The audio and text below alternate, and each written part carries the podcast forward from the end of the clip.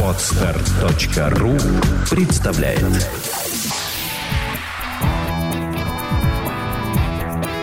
Александра и Андрей Капецки в лучшем психологическом подкасте «Психология, мифы и реальность».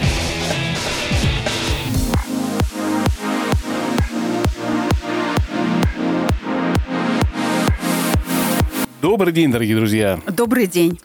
Сегодня у нас очередной Блиц. Вопросы с нашего сервиса Ask.fm, с нашего канала «Отвечает психолог». Мы насобирали тут, наверное, порядка 15-12 вопросов. И сейчас постараемся вас ввести в, в курс дела. Какие же вопросы задают сегодня? Вы можете задавать их на наш ресурс на Ask.fm. Под описанием данного выпуска будет ссылка. Не поленитесь, посмотрите, убедитесь, что действительно наш канал на Ask.fm работает. Он анонимный, поэтому задавайте ваши вопросы, но укладывайтесь в 300 символов. Итак, поехали. Давай. Но перед этим я напомню тебе, что ты пообещала 10 числа запустить детский курс. Да, он начинается. 10 мая, да? Он начинается. Их А- два. 10 и 13. И 13 А вкратце давай напомни людям, о чем этот курс, для чего и почему и ваш ребенок должен на этот курс обязательно попасть. Первое. Мы научим успокаиваться. Мы вернем детям чувство покоя. И это не на момент урока, а чувство покоя будет его нормальным состоянием. То есть он себя будет чувствовать спокойно не у нас на занятиях, а на экзаменах. Мы просто вернем ребенку чувство покоя. Второе. Мы проводим серию процедур угошения тревоги. И обязательно нужно разобраться с обидами на преподавателей, на родителей. Это то, что вызывает резко протестное поведение и отказ приходить в школу. То есть экзамен он сдаст намного лучше. Он сдаст, он, по крайней мере, на него пойдет и не будет там трястись. А уже если есть пробелы в знаниях, тут мы, конечно, не поможем. Но ведь часто у детей какая проблема? Он находится в стрессовом состоянии, он не может извлекать из себя знания, которые у него есть. Эту проблему решает наш курс двумя путями. Супер такой интенсивный курс э, с 10 по 12 включительно. Это в праздничные дни, и поэтому мы можем себе позволить заниматься с детьми утром, когда ребенок отоспался с 11 утра с 11 утра заниматься довольно продуктивно. Если ребенок не может прибыть на выходных, потому что он где-то отсутствует, то второй поток мы запускаем с понедельника вечером после школы всего 4 дня. Это менее напряженный режим, но тем не менее результат будет такой, как я обещала. 8 968 990 0880. Звоните, и вам все расскажут, запишут на консультацию, она бесплатная, подскажут, что делать, куда идти, куда бежать. Цен- цены более чем приемлемые. Да, Пожалуйста, курс, весь курс стоит 10 тысяч рублей. мы приглашаем вас к нам. Итак, вопрос первый. Часто ругаясь с девушкой, она обыгрывает так, что я остаюсь виноватым. Она старше меня на 5 лет. И я всегда первый иду навстречу и извиняюсь.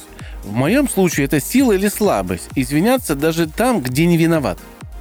Честно говоря, непонятно, при каких обстоятельствах происходят э, подобного рода ну, разговоры, да, конфликты.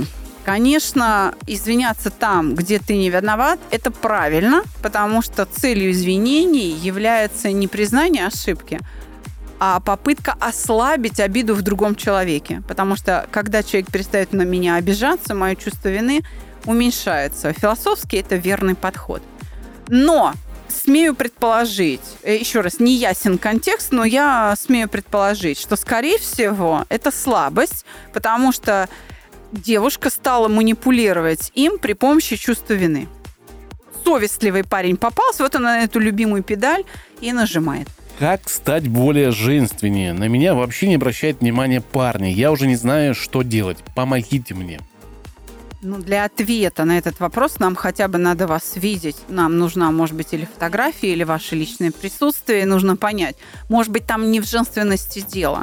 А нужно понять еще и критерии женственности, по-вашему. Да, совершенно верно. То есть очень сложно ответить на этот вопрос, практически невозможно. Дело может быть в других каких-то качествах. Парни не обращают внимания, например, отпугивает э, характер, он стальной или наоборот, чересчур зажатый.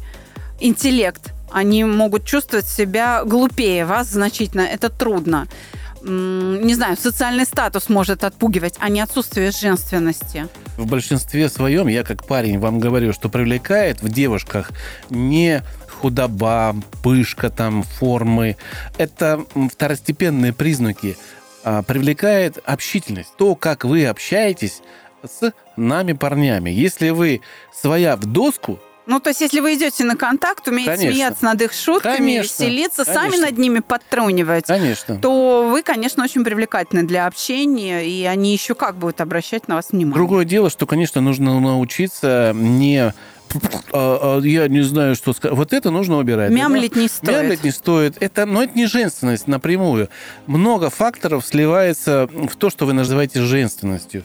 Это умение общаться, это умение одеваться не крикливо и в то же время по моде. Это умение отпустить шутку обратно. Не постесняться. Да, как да. говорят, за словом в карман не лезет. Вот эти свойства все приводят к тому, что с вами приятно общаться и очень весело. И, и тогда... обязательно поставить на место и дать сдачи да, мужчины. Это, это тоже, уважают. Да, это, это тоже. важно.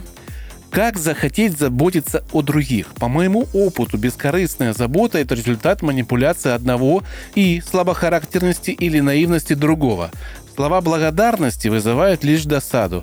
Опять поддался на манипуляцию. Как захотеть заботиться, но не стать жертвой манипуляции? Во-первых, ошибка здесь на первом действии. Я думаю, что человек, который написал этот вопрос, человек очень ранимый и обидчивый. Он в ответ на эту благодарность ожидает что-то, какую-то любовь, да, или еще что-то, признание какое-то, какую-то реакцию. Не получая ее, он, собственно, приходит к выводу, что бескорыстная забота – это результат манипуляций. На самом деле это не бескорыстная забота. Бескорыстная забота – это когда я не жду никакой благодарности. Я это делаю для себя. Я это сделал, поблагодарили, ну, приятно. Не поблагодарили, ну и ладно, просто я так решил. Мне это надо. Поэтому, первое, я поставлю под сомнение слово «бескорыстность» в данном вопросе. А второе, как не стать жертвой манипуляций? Ну, во-первых, перестаньте обижаться, а во-вторых, смотрите в реальность. Смотрите, вас э, ценят или нет, вообще ваша забота нужна или нет. Может быть, это и не забота вообще. Может быть, человек и сам может все это сделать. И это навязывание тогда. Как ты думаешь, жизнь всегда справедлива, и каждый из нас получает по заслугам?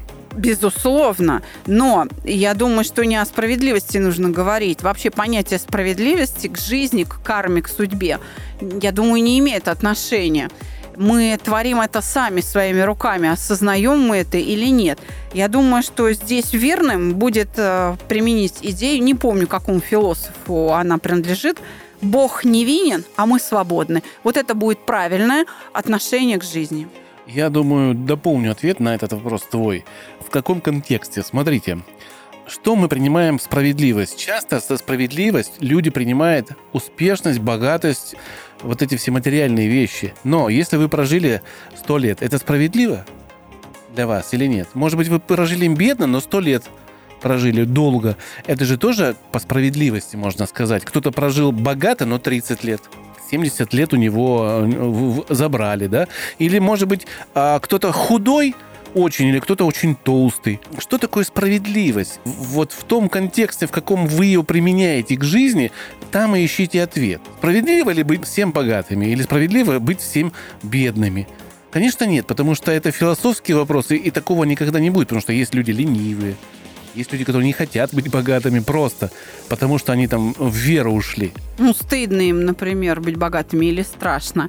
Справедливость довольно удобное понятие, когда речь идет о регулирование взаимоотношений чужих друг другу людей и совершенно неприменимо, когда при помощи справедливости регулируются отношения, основанные не на справедливости, а на любви. Чем отличается любовь от привязанности? Может быть, был подкаст на эту тему? Ну, к сожалению, тематического подкаста не было. Мы возьмем это себе на заметку и исправим ситуацию. Хотя ответ на ваш вопрос, он как бы размазан по множеству выпусков. Можем собрать все воедино. Привязанность может быть частью любви, а может не быть частью любви. Любовь может быть не привязанная, а может быть очень невротическая. И давайте, наверное, вынесем это в отдельный выпуск, да, Андрей? Да, мы вынесем, но я хочу сказать, что на нашем сайте в разделе подкасты есть подраздел, где э, мы говорим о любви и отношениях. Там Мужчина, собраны, да. собраны выпуски о любви и да, отношениях. Вы, вы зайдите туда, пожалуйста. В первых 10 подкастах, по-моему, ответы мы уже все дали. Мы обсуждали этот вопрос. Я точно помню, что любовь и привязанность мы это обсуждали. Но не было конкретного выпуска. Опять же, выпуск делать именно такой отдельный, он будет очень коротким, потому что обсуждать там особо нечего. Это очень понятные вещи. В iTunes а... отражается всего 250 выпусков, а на самом деле их вдвое больше. Да, их, их 500, уже 4 выпуска, и все выпуски на нашем сайте mospsycholog.ru. В разделе подкасты можете совершенно бесплатно, без регистрации слушать все выпуски. Они встроены в сайт. Просто переходите, нажимайте play и, пожалуйста. Это вперед. удобно, там да. работает поиск. Можно ли простить человека, предавшего тебя в самый неподходящий момент? Можно, конечно, можно. Можно и а чем он отличается прос... от человека, который предал подходящий момент? Да, я только хотела сказать. Чтобы простить человека, нужно избавиться от своих иллюзий. Если он вас предал, это значит, что вы ошиблись в прогнозировании его поведения. Значит, вы рассчитывали или поставили не на ту лошадь. То есть вы не знали до конца того человека, на которого вы хотели опереться в критической ситуации. Это не только его предательство, но и ваша ошибка в понимании того, к кому направлены ваши ожидания в верности и поддержке. Здравствуйте. Как я понял, оптимист от пессимиста отличается разной планкой ожидания чего-либо. А если завышенное ожидание является причиной обиды, то все оптимисты обидчивые? Или я неправильно понял? Да, этот вопрос уже целая ветка. Там э, несколько, значит, ответов э, на тему оптимистов-пессимистов. Оптимисты, они как раз потому и оптимисты, что они устойчивы к обидам и к страхам, и вообще к эмоциям в целом. А оптимист как раз, он не обидчивый, он как раз найдет, чем вас оправдать. Вот так. Поэтому это несправедливое суждение, что э, все оптимисты обидчивые. Неправда. Вы путаете завышенные ожидания и реалистичные Способность, да, видеть ожидания. Хорошее. Да. То есть человек, который завышает ожидания, это как раз пессимист. Потому да. что он ждет большего, а получает меньше. Оптимист – это человек, который не думает, какой будет результат. Он берет и делает. Или просто говорит, да, это ерунда. На ходу все. разберемся. На ходу да. разберемся. Вот это оптимист. Да. У него ожидания маленькие, поэтому ему быстрее оправдать то, что не оптимист получилось. Оптимист – это тот, кто не делает бурю в стакане да. воды и не раздувает э, слона из мухи. Совершенно вот это, точно. да, оптимист. А пессимист это тот, кто еще ничего не случилось, он говорит, а все равно ничего не получится. То есть человек, который не способен справляться со страхами. Может ли возникнуть ощущение отсутствия связи с миром, если были нарциссические родители? Это что-то вроде экзистенциального стыда? И нужно ли как-то себя определять постепенно? Конечно, да. Суждение вполне, предположение вполне верное. Могут возникнуть такие чувства. Это вполне может быть усвоено через от родителей такое нарциссическое отношение к жизни. Через э, пример родителей, через латентное научение – такая защитная форма поведения, как высокомерие, это тоже защита, это надо понимать. Ну, я как-то думаю, что человек, э, написавший это письмо, очень раним. И да, возможно, дело в экзистенциальном стыде, но тогда стыд должен был образоваться из-за того, что родители внушили какое-то представление о том, что ты самый лучший, ты там такой секой, а ты входишь в реальный мир, а это не подтверждается. И mm отсюда, вот да, отсюда э, возникает стыд. У меня возникло ощущение, что это задает вопрос либо психолог, либо человек, который проконсультировался у психолога, у какого-то, но не нашел ответа на какие-то вопросы, потому что термины обычно вот эти не используют люди а, стандартные. То есть мы с тобой используем ну, то есть я вот использую другие термины. У нас очень интеллектуальная публика, да, да. и я допускаю, что может быть просто человек любопытный, который с нами давно задает такой вопрос. Это очень приятно на самом деле слушать такие вопросы, но здесь немножко немножко путаница, поэтому э, давай так, вот а в чем? за что купили, за то и продаем. Я еще раз говорю, я, я не думаю, что здесь об экзистенциальном стыде, здесь вообще, наверное, не о стыде идет речь, а, наверное, ближе к обиде. То есть, если я нарцисс, если я высокомерен по отношению к миру, то когда я применяю это к реальности, и это не подтверждается, это, наверное, ближе к обиде. Здесь не столько про самооценку. Здесь же ее надо... То есть экзистенциальный стыд – это стыд за то, что я вообще существую. У нарцисса все наоборот. Боже мой, я такой замечательный, а мир тлен вокруг меня. Ну, они недостойны вообще меня. Понимаешь, что здесь немножко другая плоскость общения с миром, поэтому я бы, наверное, говорила о других переживаниях. Я поэтому и хотел, чтобы ты дала пояснение, потому что немножко не сходится Да, в вопросе. да, да. Возможно ли успокоить душу разводом с мужем? Он очень долго изменял, когда я обнаружила, ушла. После он сожалел, умолял простить, стал чаще ходить в церковь. Говорит, что все осознал. Действительно, он стал чутким и заботливым, но я не могу простить. Будет ли разрыв концом моих подозрений и страданий? Разрыв не станет концом подозрений и страданий, потому что память ваша будет постоянно воспроизводить эти измены. Ну, то есть А, она то есть человека это любит просто- до сих да, пор, по идее, да? Да, да, получается, что она будет с помощью развода спасаться бегством. Это ничего не решит. Умне уме, уме кумпорто. Все свое ношу с собой. Древние латиняне так говорили. И поэтому даже в разводе я с собой заберу эти обиды за измены. Он уже ведет себя так, как она хочет. А страдания остались. Значит, нужно остановить переживание обиды. Здесь, конечно, наши стандартные курсы и работа с обидой методом саногенного мышления прекрасно помогает. Если человек может приехать к нам, пожалуйста, милости просим. Либо читайте наши паблики ВК, Facebook, читайте блог на нашем сайте. Там есть много статей о работе с обидой. Рано или поздно у вас получится. Но если вы придете к нам в офис, это произойдет в течение пары э, часов. Я просто смотрю, у нас сегодня прям тема обида. Обида, обида, обида, обида. Она всегда была актуальна. Она неисчерпаемая. И вот здесь видно, где-то ты отвечала, и человек переспрашивает. Хорошо, что это было. Я может быть, это мы дежурим несколько человек на паблике, может быть, и не я отвечала. Давай посмотрим. Так если осознать нелепость чувства обиды, то автоматом можно подцепить чувство стыда. А если, взвесив реальную несовершенность своих возможностей, унять чувство стыда, автоматом наживаем себе чувство вины, которому потом поток которому потом потакаем, пока не осознаем ответственности за качество своей жизни. Поправьте меня. У меня такое ощущение, что самое главное, что я должна сказать, в этом вопросе квинтэссенция патогенного мышления. То есть человек смотрит, у него такое зрение, знаешь, как в замочную скважину. Он не может поднять уровень рефлексии, чем, собственно, очень нуждается, и мыслит последовательно, линейно. А для того, чтобы освоить саногенное мышление, нужно подняться над ситуацией. Обида, вина, стыд. Это переживания, испытывать которые нормально. Без них жить нельзя. Поэтому, ну и что, что ты их подцепил? Ну, исправляйся с ними. Преодолевая эти внутренние противоречия, ты развиваешься. Саногенное мышление – это другой уровень рефлексии. Не тот, который демонстрирует автор вопроса. Все. Я считаю, что на этом обсуждение э, такого вопроса надо прекратить. Я просто хочу поправить или ну, направить мысль э, вопрошающего в следующую сторону. Избавляться от эмоций не надо.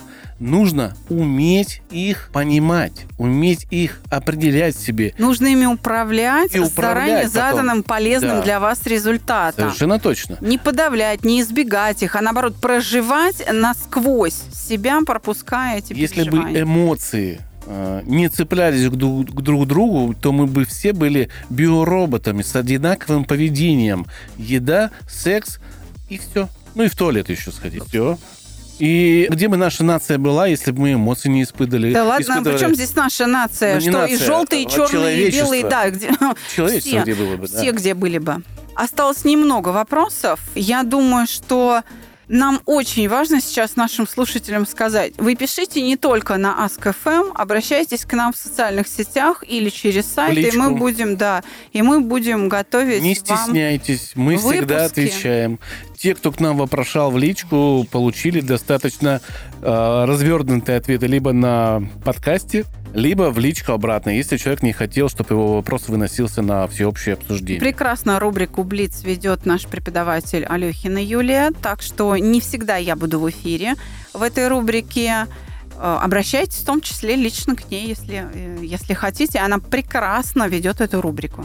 8 968 990 0880 телефон нашего проекта. Если вы хотите записаться на курсы и разобраться со своими эмоциями, научиться ими управлять, научиться видеть по-другому.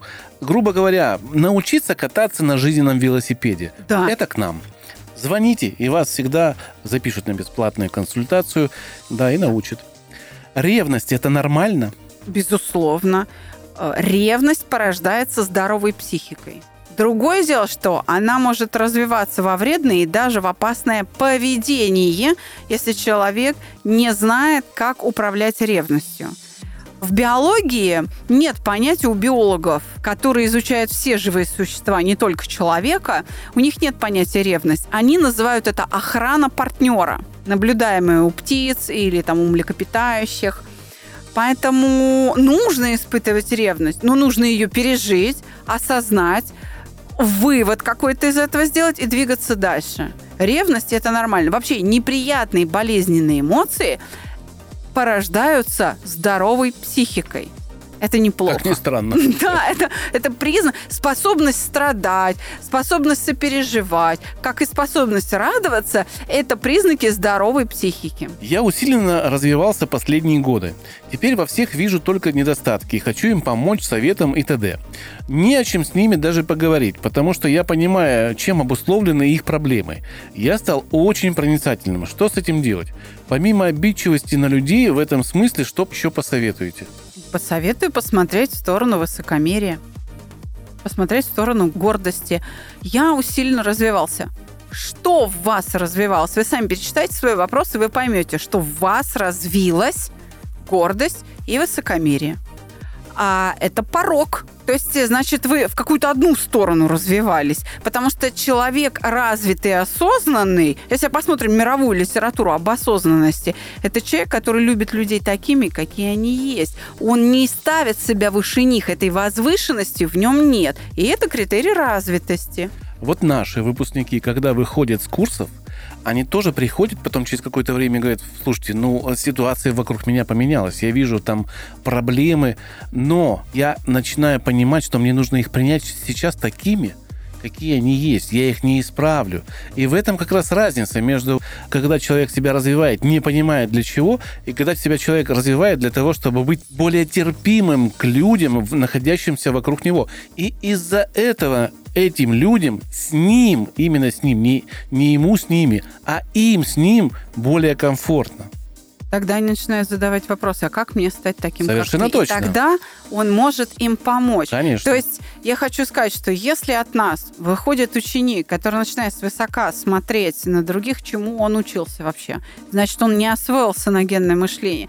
По-настоящему человек, мыслящий здраво, саногенно в рамках нашей теории и нашего метода, он, вообще говоря, скромен.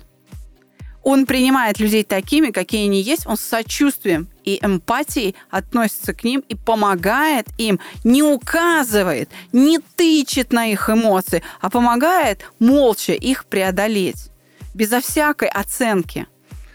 Как научиться уважать желания, потребности, точку зрения мужа, и если они противоречат моим?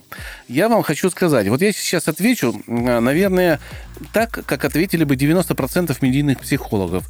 А зачем тебе уважать его чувства? Свои уважай. Бросай его, уходи. Зачем он тебе такой нужен, который тебя ну, напрягает? или говорили бы, э, да. установи границы. Да, там. да, да, вот это все вот о границах. А понимаете, в чем дело? Ну, ты установил границы, ушла от мужа и потом придешь к этому психологу спросить, ну вот я ушла, мне больно, муж веселится, и что мне делать? А тебе говорят, ну это же ваше решение. Да, такое часто бывает. Значит, как э, научиться уважать желание? Об этом нужно было думать до того, как вы вышли замуж. Это первое. Второе. Куда вы смотрели, за кого вы выходите замуж? Значит, вы любите не конкретного человека, если вы сейчас не уважаете его желания, которые противоречат вашим. Значит, вы любите какой-то образ идеальный, который был до того, как вы вышли замуж, а теперь вы столкнулись с реальностью. Это второе. Третье, что делать? Нужно найти способ снять эти противоречия. Тогда не будет причины для неуважения. Хорошо, я любитель примеров, да, ты знаешь, что когда мы с тобой на что-то отвечаем, люди более понимают, что ли, наши ответы, если мы приводим житейские какие-то примеры. Вот я люблю играть в покер. Тебе это не всегда нравится. Как ты снимаешь противоречие между тем, что я играю в покер, и между тем, что тебе это не нравится? Я так тебе скажу. У меня это противоречие было не то до того, как я вышла замуж. В противном случае я бы не пошла за тебя замуж. То есть ты знала, что я играю в покер, и что это будет частью жизни? Да, я знала, что это будет всегда. А, мне нужно было просто найти способ это принять. Я это сделала следующим образом. Я посмотрела, насколько это угрожает мне. Будет ли покер источником моих страданий и при каких обстоятельствах. И я просто наблюдала за тем, как ты себя ведешь, когда мы обсуждаем, когда я говорю «да», а самое главное, когда я говорю «нет». Как ты на это реагируешь? И понимаешь, что если я говорю «нет», ты говоришь «хорошо», то я поняла, что покер мне никак не угрожает. Все. Я просто превратилась в наблюдателя и собирала себе целенаправленно некие идеи, твои суждения, фрагменты поведения для анализа, чтобы потом, ну, как сказать, на статистически достоверной выборке на какой-то длинной дистанции – ситуаций, связанных с покером между нами, сделать окончательный вывод. Хорошо. Давай представим другую ситуацию. Чтобы этот вопрос закрыть, и уже подкаст мы закончим на этом. А муж до э, женитьбы не увлекался рыбалкой. В моменте он там попал в какую-то компанию работать через пять лет после того, как они прожили уже. И там начальник оказался заядлым рыбаком. И ему, по сути, нужно вот ездить с этим начальником. И он полюбил рыбалку. И начал рыбалке уделять больше времени. То есть это его потребность такая важная и для карьеры, и там для того, чтобы наладить... А, да, может быть, ему просто сама рыбалка и да, нравится, сама... как ты говоришь. Вот, а жена уже получает меньше времени. Это вот как снимать такие противоречия, которые возникают в моменте жизни? Об этом, опять же, нужно думать до того, как жизнь действительно периодически делает зигзаги. Человек, за которого вы ходите замуж, развивается. Он живой. Он может меняться так же, как и вы.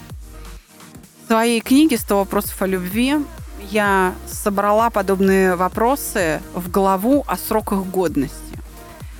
Когда возникают подобного рода проблемы, обычно используют философию такую. Вот у меня был нормальный муж, а теперь он испортился. То есть раньше у него была одна линия поведения, сейчас другая.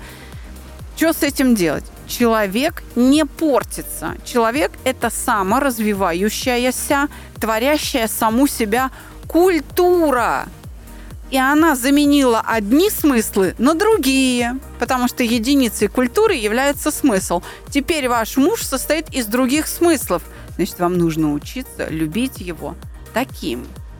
Потому что это тот же человек, тот же, но другой. Значит, и вам нужно что-то сделать внутри себя такое, чтобы приспособиться к нему. Если это невозможно, то вы расстанетесь. Если вы не можете никак на себя повлиять. Но об этих вещах нужно думать в довольно юном возрасте, 18-19 лет, нужно уже сталкиваться с этими явлениями и как-то их пытаться осмысливать. Потому что вот сейчас вы красивая, здоровая, молодая девушка, а потом, ну, вы можете неудачно съехать с горы на сноуборде, и ваша жизнь переменится. И последнее, вот опять же к этому вопросу, и на этом я от тебя отстану. А вот смотри, муж начал пить. Это его потребность. И он оправдывает это тем, что мне нужно расслабиться после трудовой недели. И это все чаще, чаще и уже начинает действительно влиять на семейную жизнь.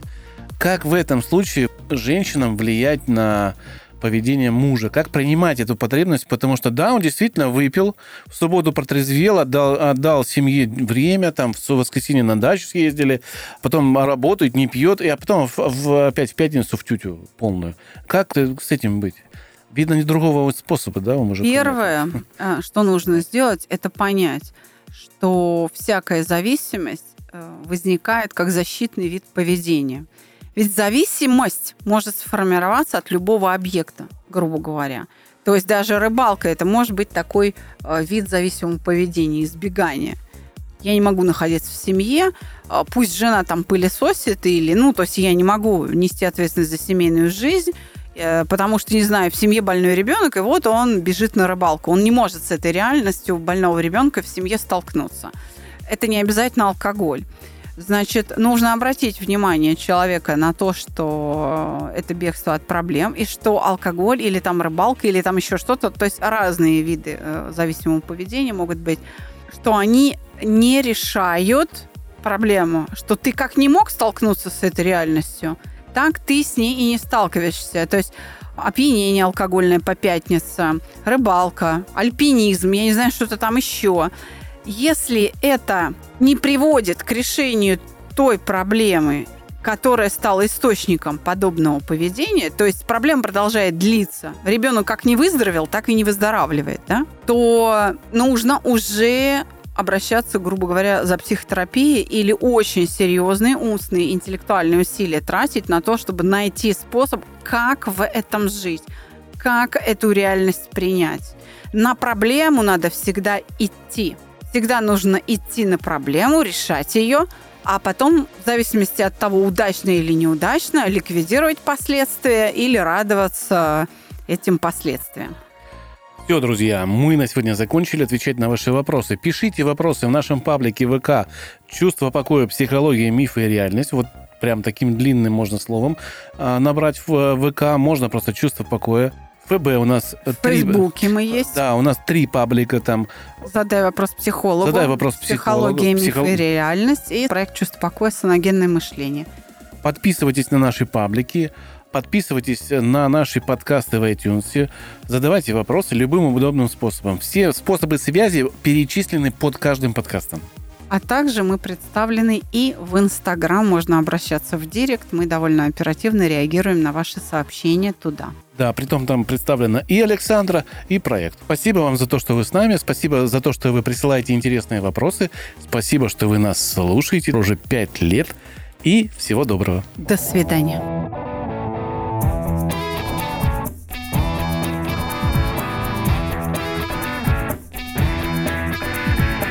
Психология, мифы и реальность. Слушайте каждый понедельник и четверг.